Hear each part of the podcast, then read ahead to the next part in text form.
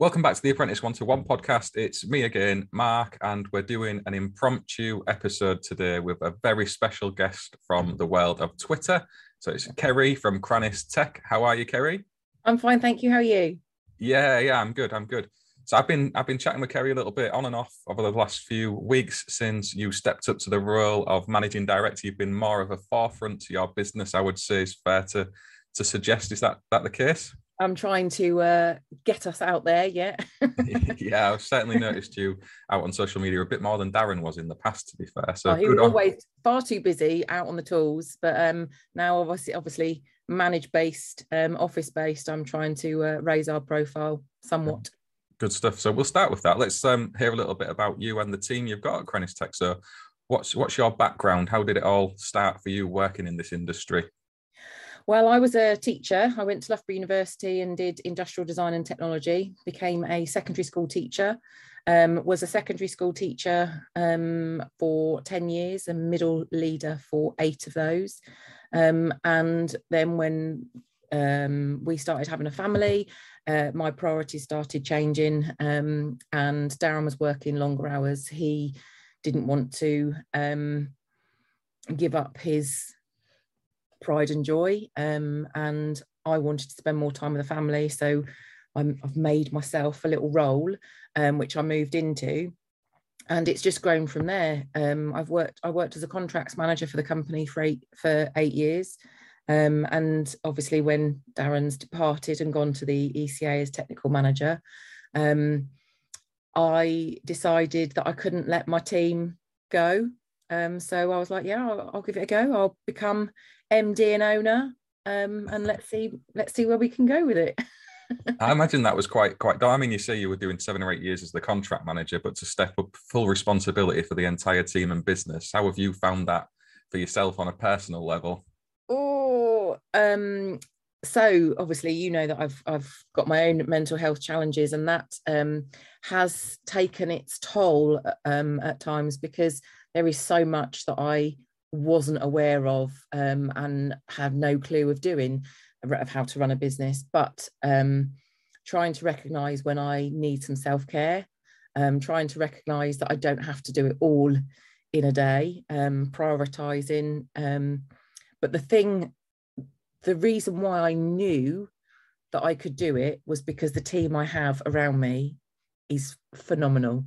Um, so knowing that i've got their backup um, I I can I can do this bit. I'll sort myself out and I'll I'll manage this because I know that they're working like Trojans on the on the field. Sounds a lot like me in my situation here. I would fall to pieces if it wasn't for those who work with me. So oh, exactly. I, I can I can take a, a, lot from that. I think it's not uncommon for most business owners. Actually, it can feel a little bit lonely and isolating when you sat trying to organize the day to day of things. But knowing you've got that team around you must be a massive, you know, comfort to you in that. So I've, I've actually been having a little Google about your your business, and I've seen that you've got Matt S from 2012, yep. who was, I believe, is it fair to say, was he your first apprentice that you guys yes, brought through? Was. Yeah. And he's yeah. still with you today. Yeah, I remember when Darren was interviewing him. Um, Darren was really quite nervous about taking on um, someone else. Um, so he asked me to go to Costa and sit near to them, but just have a, a little little listen in. Um, and I remember him, I remember Matt being so scared, um, and he didn't look anywhere else. He just sat there looking at Darren, like, "Yeah, I'll do that. I'll do that." But what really, what um, amazed us at the time, and I wasn't even part of the business at the time, is Matt wrote to Darren saying that he wanted to become an apprentice and what did he need to do. Um, they had a chat um, and Darren said, I think you should go off and do this. And then he did. He did, followed all of Darren's advice and he came back and said, I've done that. What next? Um, and so Darren was like, "Can you just just check him out? That he's not going to be like one of those um, naughty boys from the from the classroom." Um, and uh, yeah, he's he's been with us ever since. He was really super shy to start off with, like most will be. Um, he's he's such a character. He said he's a, he's a moaner. He's a moaner, Um, but if if he doesn't have a moan, then something's really wrong. Everyone likes a moan from time to time, don't they? Let's be honest. I mean, you've just described a, a similar journey to lots of contractors. You know, from starting apprentice one to one, I've spoken to loads of people who have those kind of worries about taking their first apprentice on. Yeah. I think we all go through that. You know, the chats I've had with people who are more established as well, like yourself and, and Neil, who've had apprentices come into their business a few times. You know, you, you don't know what you don't know, and it is a big worry. I totally yeah. get that. Um, the financial aspects and the concerns that somebody maybe won't fit with your business and ideals and things. Well, so I'm experiencing that now with obviously looking for our next apprentice because this is the first first ones that I've got responsibility of um, choosing and selecting, um, which is which it is a it's a big deal. yeah, it is, and that's kind of the purpose of what we've come together to speak about today. To your experience of that. And it, it is such a tricky thing. And I know you've had an issue in particular with a, a college not giving the right advice, is it fair to say, to a learner, or certainly causing an issue between you yeah. and somebody you're looking to employ. So, if you want to tell us a little bit about that circumstance first of all, and we'll go from there. Okay, so um, we put out an advert to say that we were looking for um, additional workforce, um, and I did approach the college initially to say if they had any um, suitable candidates that were going to be completing their courses. Um, this individual was flagged up as soon to be completing an ideal candidate for us, although I'm still waiting on a reference from his um, tutor. That would have been back from March. Um, so I got his CV. I got him in for an interview for work experience. Um, we did we did two trial days first of all um, to see if that was going to work well. That was successful. Then we got him in for a week's worth of work experience. Um, and then I drew up um, a letter of um, a, an offer letter, basically, um, for employment. And there was the one thing I was unsure of because I hadn't personally come across this full time level three course. So I emailed the college in April and said, Can you just clarify what course he's going on to do? That started um, some conversations um, and I got called by the tutor to say, um, oh, he needs to sign up to Trade Skills for You um, and he needs to do this course. It's about £2,000. Go on the website, just book him in. And I was like, sorry, the college has nothing to do with it. No, no, no. It's all handled by Trade Skills for You. Then they need to sign up for a gateway practice AM2, and then they need to pay for the AM2. It's all self funded. And I was like, really? I, no, mm. no. I said, these guys are 17, 17, 18. How can you expect someone that young to be able to support themselves through their NVQ? Like their logbooks. I know I I don't know personally, but I know from when Darren was talking about our guys, it's it's a lot. So and he said, Well, I did it 20 years ago. Well, yeah, but that's 20 years ago. Um, so he I then went back onto the email um, and tried to seek clarification. And I felt like I was getting waffle back um, nothing really made sense, which is why I got in touch with Carolyn Mason at the ECA. And really, luckily, she agreed and she said, I don't actually know what they're saying. It doesn't make sense. Um, which was a relief to me because I have that self doubt of like, this is my sure. mental health issue. I'm not understanding. There's something wrong with me. Um, so having that backup of from Carolyn saying, yeah, it's not right um, and then she's put me in in contact or she showed me that he can do um, a full apprenticeship but using the credits that he's done already this year to yeah. tick off the full apprenticeship um, get the credit for that and be fully funded. Exactly.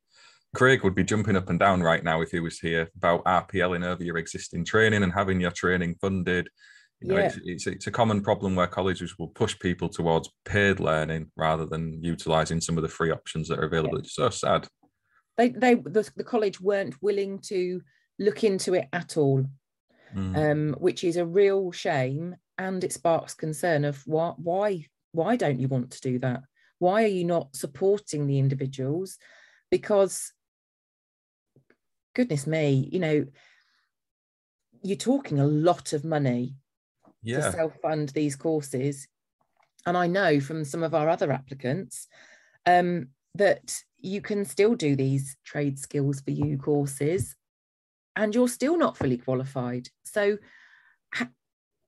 how are they finding this information and thinking it's the right direction for them to go down? I don't yeah it's don't it's it's a process that i think's gone on for sort of five or ten years and from speaking to people on the apprentice one-to-one podcast and outside of that through instagram there's lots and lots of individuals like you say who've gone through what they believe is legitimate training routes yeah. to then be spat out at the end of that to kind of sort themselves out you know Yeah. find an employer go and build an NVQ or or whatever and the, the colleges have had the money by then. And, and it often it's it's chucked back at us as employers well you're not doing enough to help these people you're not giving them opportunity or you're stirring up trouble by pointing these things out. You know it's, Yeah. it's really difficult well interestingly enough the um when i was talking initially to um his tutor the tutor was like oh my word if i had 10 of you every year we could do this we could do that we could do the other. And then when i was speaking to the um to the learner yesterday he said well i, I don't really want to say um but he actually told me to sack you off and go and find somebody else because you're too difficult to deal with. Wow. That's like red ragged bull. Yeah. Um, I'm just making sure that we're compliant, that we're doing the best for our learners and for the people that we take on, because I don't want us to be exposed. Um, I don't want to get to the point where we take anybody on and then we have to get rid of them if they're not performing or they're not working towards the right qualifications they need.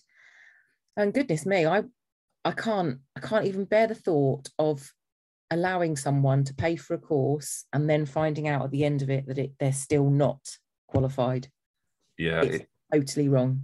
it really is and, and you've got in your scenario there you've got somebody who wants to be a qualified electrician an employer who wants to help make that happen and the the disconnect in all of that seems to be coming from the college and Yeah. you know it's it's it's really difficult and i don't mean to poke this at the training sector all of the time but there has definitely been angles of abuse and it's not just around some of the rogue training things that TESP have highlighted it's bigger than that. So this is legitimate training centers who are selling these courses and you know not helping the learners in the best way. And i think we can we can do better with that by talking about it highlighting it Yeah. explaining the difficulties we've found as employers. You know i've had a similar experience to yours in the past and i know there's lots of other people who'll be watching this who've had the same as well. You know it's sad isn't it? It is. And when I when I was talking to the lecturer on, on the phone, he said, Well, last year we didn't have anyone complete the course. Right, why is that? Oh, they all dropped out or failed. Right. So let me get this straight. You've got these this student on the course who's it, surpassing your expectations, who's going to complete the course and pass it, but then there's nothing for them afterwards. Hmm. You know, you shouldn't be running in my eye, in my eyes, they shouldn't be running a course based on the theory that no one's going to pass. Ha- that as a as a college, it's diabolical. It really is. It really is. And you see these numbers a lot that we've got record numbers coming into the industry and stuff. And Neil made the point a while ago that, you know, that what's the relationship between those people coming in and what's coming out at the end? Because that's the true measure of success. How good are we at getting people from the start to the end? Yeah.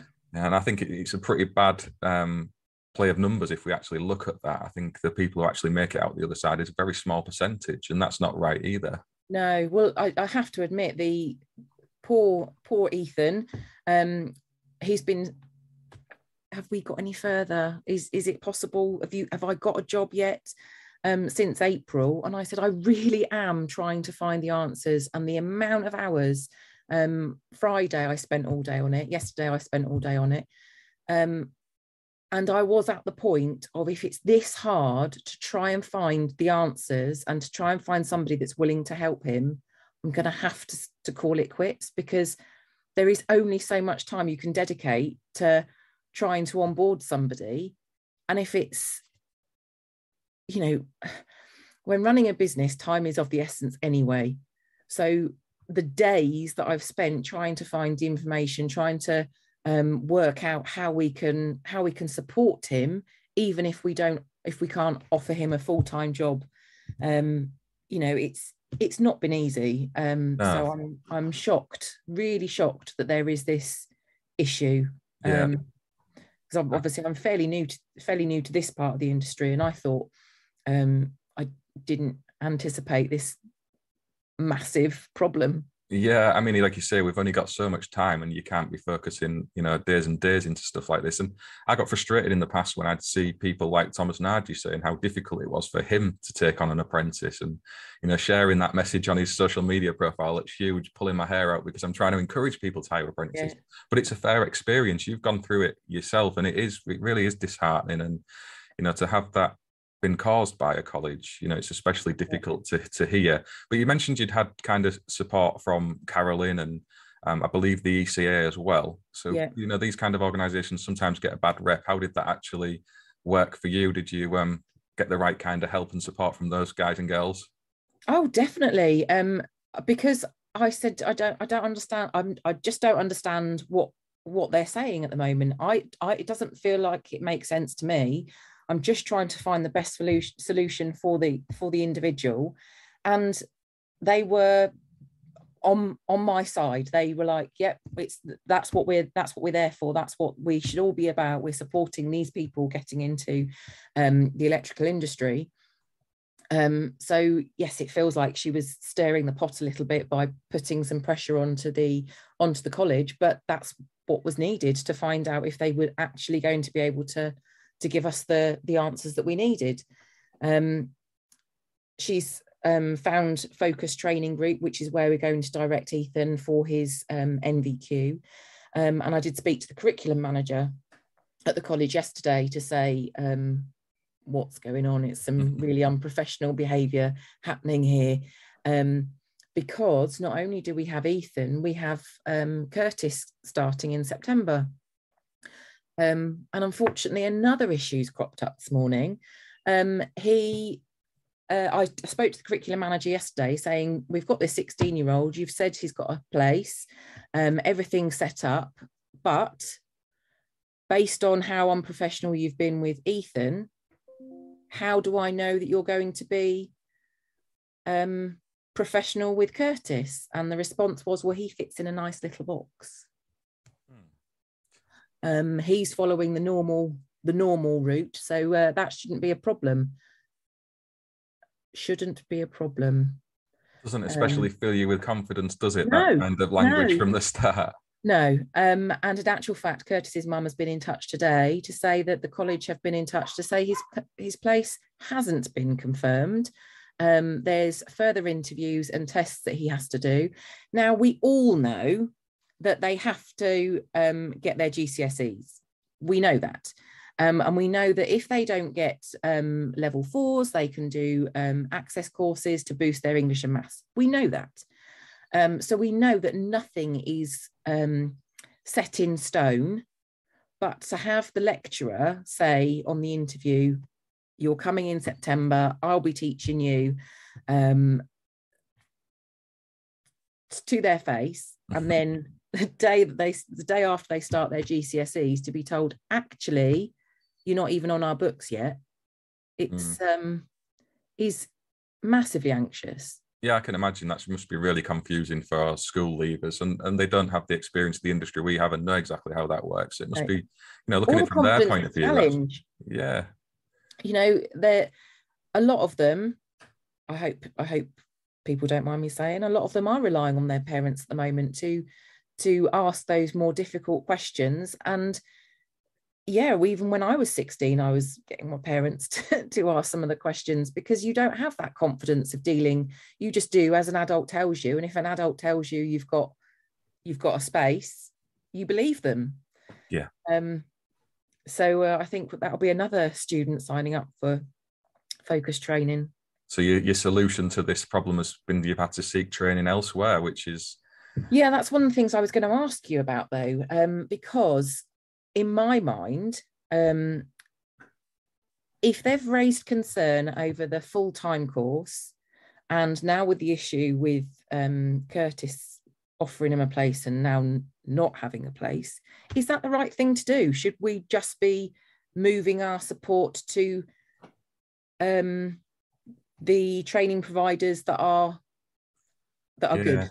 That's a good question. I guess there's there's two chains of thought on that. One is you kind of vote with your feet, don't you, and go to the places which delivering good training.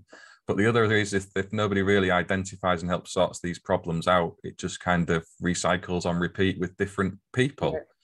So it's a really hard one to answer. I mean, I know there are kind of places you can go to make complaints towards city and guilds and stuff to do with the way these courses have been okay. delivered. So I mean, there there is that kind of aspect, and Craig would be the expert on that one, and I'll certainly ask him ask him about that.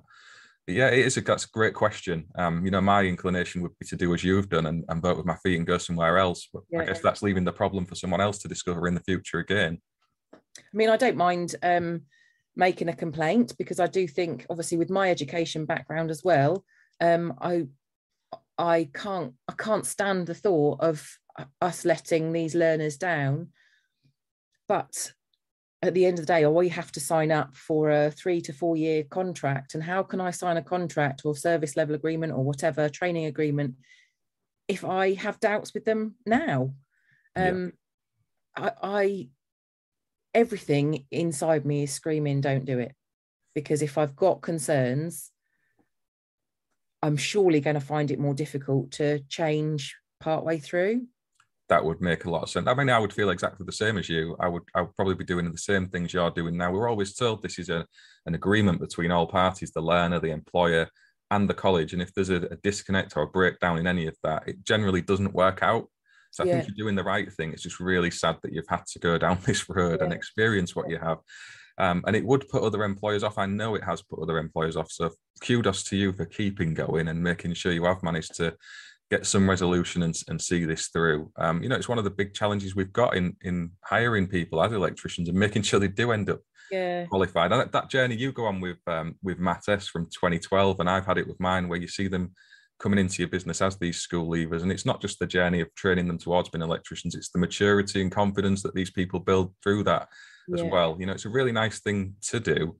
Um, and to have in colleges let us down with things like this, you know, it's a bit disheartening. But I would say you know, keep pressing away, Ceri. Don't give up just yet. Oh, I'm not giving up. I, I did send I did send Ethan a, a um an offer, a contract um yesterday, um, and he was working, and just so happened that Matt P was um uh in B and Q where Ethan, Ethan is working yesterday, and he's bouncing around because he's got this this le- this um contract through. So um the difference that it can actually make to that one person who is so desperate to get into the industry and if you find if you find somebody that's going to work well with your team, you can't afford to let them go.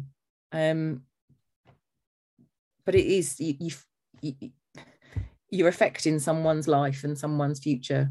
Yeah, you definitely are. There's that level of responsibility on us, and you know, while you're on, what would you be looking at as an employee? Because you know, there's lots of people, you know, have gone through that route of doing these courses and they're now trying to complete their NVQs. And it's really difficult for those kind of people to attract employers to them in the first place, you know, to go on that. So what would be your message to someone in that position? What could they do, you know, to help get, get a job role with someone like yourself at Crannis Tech? Oh, that's a difficult one. Um, I did explain to Ethan um, yesterday on the phone about he could go and do the route that um, the college has suggested um, if he wanted to. But if he did choose that, then there wouldn't be um, an offer of a job with us purely because of the high standards that we expect um, and our reservations about these um, courses. Um, and I explained that there was another candidate that applied, that I was willing to give them a chance. They'd done £7,000 of private courses um, and had to restart the whole apprenticeship again because they couldn't do the R- RPL. Um, and for him, I gave him a choice. If you want to go and do that, you can. But if you if the working for the team is more important, um, then I'll support you through the apprenticeship and the RPL, and it's you, are not having to pay for the education, yeah. which you shouldn't have to pay for. But having so this other student that had paid for the private um, course during lockdown that's now having to restart he was given an opportunity from a company but he had decided that he didn't like the company um, and wanted to move to someone else. And I think if you've if you manage to get in um, and contact a company and they are willing to give you a chance, take it. Yeah. Because any work experience um, with a reputable firm is going to put you in good stead above some of some of the others. Um, I think there are some, obviously, there are some companies that will accept these courses. Um, we are a JIB company. We do um, expect all of our employees to have JIB cards. Um, and if your qualifications do not mean that you've got a JIB card or you can't get one, then I'm sorry, we won't take you on. Um, so more work has to be done for the for the younger ones, um, and oh, it's just it's just heartbreaking for for the old for the more mature students that have done these courses because I I, I couldn't give them an opportunity. No, it's difficult, and that, I asked you that question because I get asked this by those people every day oh. on on DMs on Instagram. The kind of you know they've done the the two three six five level twos and progressing onto the level threes, and they're trying to look towards you know should I do my NVQ and portfolio, but then they can't get a job opportunity to gather the experience they need. So they're kind of left with the agency sector, I suppose, to go out as as mates and improvers to find a way through that. And it's not impossible, but it's very very difficult to navigate. And I think there's a lot of people in that position who've been told things by training providers and colleges that aren't true, and it's been employers painted as the bad guys for not giving yeah. these people an opportunity. You know, like you've said, you know, you need somebody who you can ensure has the right standards to deliver the services in the way you want. Yeah. Um, and also that you're going to get a return on the, the salary payments you make. And you need somebody yeah. to come in and, and work the, the role. So it's not so you know, it's not example, as being bad guys. If someone was 28 and they were um, restarting their apprenticeship, um, and we, they got into in contact with someone like Focus Group who was going to tick off all of the all of the bits they had done. They would still need to be paid the minimum wage for their age, wouldn't they? They wouldn't be able yeah. to achieve the apprentice wage. That's right. So that's that's where we that's where I would be become unstuck because their minimum wage for a 28 year old is is quite a difference to an apprentice. Yeah, I mean that's the that's the big roadblock to, to lots of it, and it, it, it's not not so much just that either. I mean, there is the angle that these people tend to be more mature, so they will take in the learning faster. Um, you know, there's that angle of things as well. It's not impossible, but looking at it from an employer's point of view, it's a really difficult conversation because, like you say, you can employ somebody through a traditional apprenticeship and receive the you know the financial benefits for us to kind of encourage that. There's an acceptance that there is a slowing down of other members of staff while that training first starts to take yeah. place.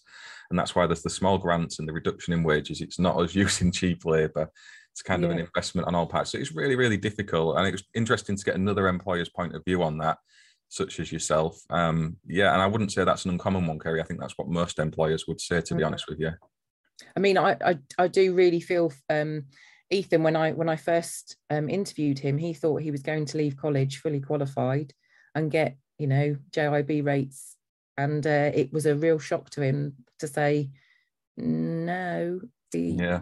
So there is loads of work to be done with the with the younger ones, but I just was it a two three six five that he was actually on because I was only made aware by um, Craig the other week that they're actually supposed to sign a disclaimer to say they understand they won't be qualified electricians at the end of that course. But in asking lots of the people who've gone through that, they said they'd never had sight of it. I think yeah. when I put the poll out on Instagram, about 60% out of a thousand people had never seen it. Um, so you know, it's I think there's a, a letdown of what training providers should be doing yeah. and what they actually yeah. are doing. I said, have, you, have, the, have, the, college supported you to get an ECS card? No, what's that? Mm. Right. Okay.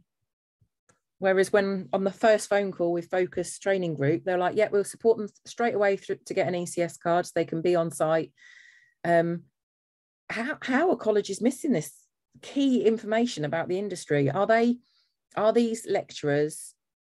Oh, am I allowed to say this? Are these lecturers so outdated in their experience that they don't really know what's what it's like to work in the industry?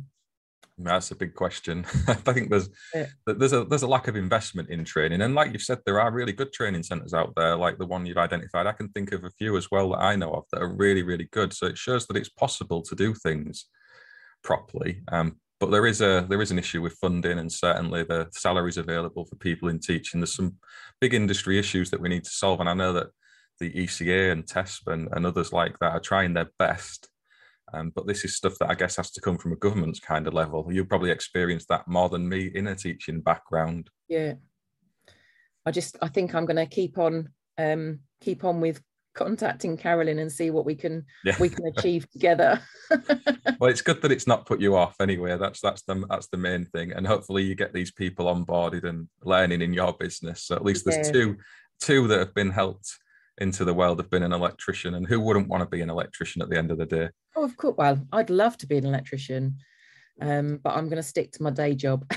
Yeah, well, I'm having be much better at management than I would be being a spark. yeah, well, we all have our talents, don't we? I'm yet to find mine, so I'm I'm I'm, look, I'm looking still. I'm looking still. Is there anything else? you... your talent yeah is there anything else you'd like to speak about while you're here? Um, Are you happy we've kind of covered that off? I'm, I'm very grateful you've taken the time to come and chat with me. For those that don't know, this is kind of half 10, 11 o'clock on a working day, and we all know that Ceri's very busy based on what she's just said. So I'm really grateful on you coming and sharing your experiences and opinions. And I know it'll resonate with a lot of learners and employees. employers. So thank you very much for taking the time out. No worries. I think I just think it's such an important uh, important topic. And if you if you saw me yesterday, I was raging. Um, and the irony was that yesterday was actually our staff wellbeing day. So everyone else had the um, had the day off to focus on doing something that they wanted to do. Um, and my day was spent um, working. Um, trying to support this individual. So uh, the, the team did reply like you're meant to be having the day off.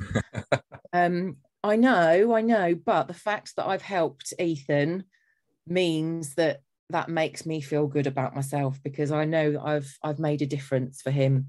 Um, so yeah, I'm I'm I'm pleased that I've been able to help. Um, I do feel like I've I, I need my own well-being day now. Um, but um, yeah, it's it's it, it is what it is, isn't it? Yeah, sad as it sad as that is, it, it is what it is. You're right, and you have you have resolved it. So good on you. If you ever want to come back and have a chat, you're more than welcome. And we do this every week on and off. So if you want to come back and uh, share the success that you've had with these new people coming in, feel free. Or if you have any other topics you want to speak about, hit me up anytime. No worries, I will be. I'll be in touch. Thanks very much. And anyone who's got any questions, drop them below in the comments. If you want to go off and speak with Ceri, I'll leave her Twitter handle in the description to this video. We will catch you all on the next one. See you soon.